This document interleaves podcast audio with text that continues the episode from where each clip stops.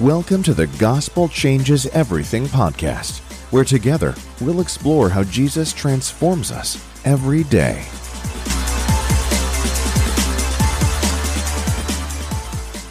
Hey, friends, I'm in the middle of my three month sabbatical and have already been able to experience some amazing things. My wife and I have been to Israel and Greece and walked in the footsteps of Jesus and Paul. It was truly uh, a wonderful experience, and I'm sure I'll have more podcasts about that soon.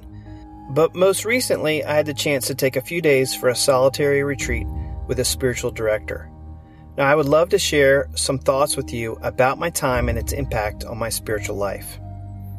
Here are three key ways I learned to go deeper with the Lord. Number one, slow down.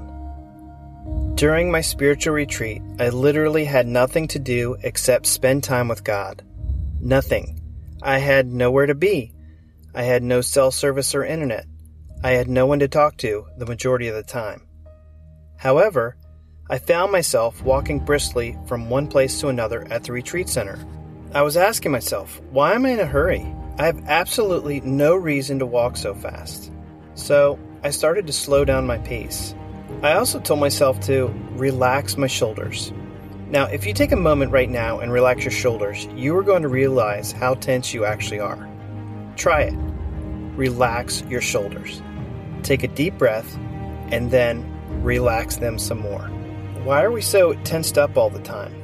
I'm sure there are a ton of answers to that question, but the truth is that whatever they are, you need to realize that God does not want you to be so tense. God does not want you to be so hurried. When we intentionally relax and slow down, then we're able to listen and engage God in deeper ways.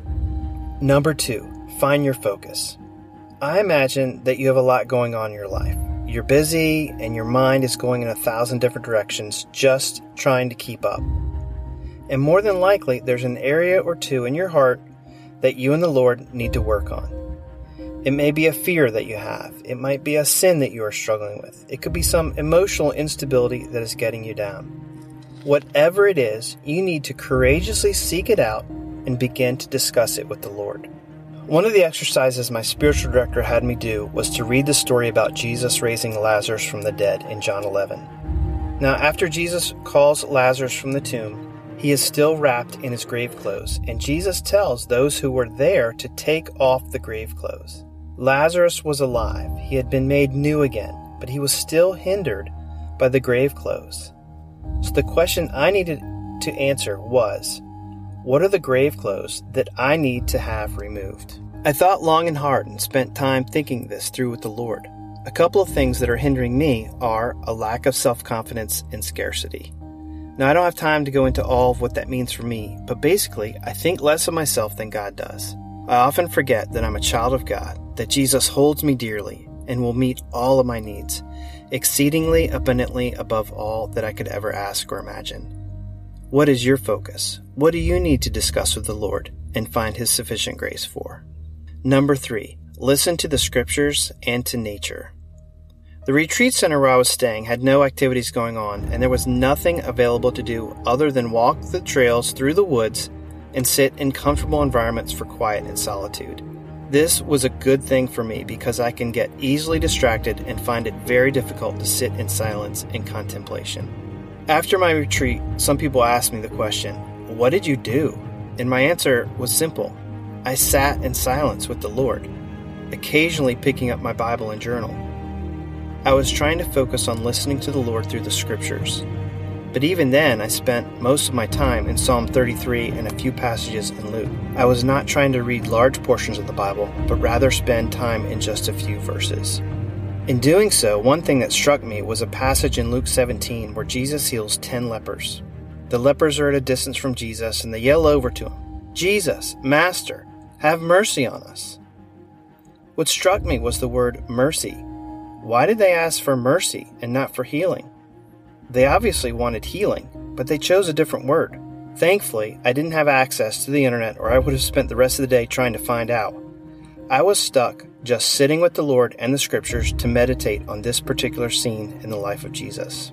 But I really believe that if I had not been intentionally reading slowly, trying to take in each word, I would have missed this. Jesus wanted me to listen to these words and think deeply about them, not just blow through them and checking off my Bible reading for the day. I also had time to sit and listen to what was going on around me outside. Nature is obviously God's creation, and I believe He wants us to listen and experience what He's created. It also didn't get by me that the name of the retreat center was called St. Francis Springs Prayer Center and St. Francis was known to have a heart for the animals and God's creation. One of the things I focused on listening to were the birds. I remember growing up and camping a lot and hearing the bob whites and the whippoorwills early in the morning. I love being awakened by those sounds. And I think creation can draw us into a deeper sense of knowing who God is and how much He cares for us in the world. Jesus often used examples of birds and sheep mountains and streams, trees and rocks. So it makes sense for us to pay attention to the creation that surrounds us. So that's just a few things that struck me on my spiritual retreat and led me into a deeper walk with the Lord. These practices are not always easy and they require time, focus, and sometimes a place to be alone. But I think the effort is worth it, and I hope you do too. Slowing down, finding the focus that God is working on inside of you, and listening to the scriptures and creation can all help us engage the gospel in deeper ways. And we all know it's the gospel that changes everything.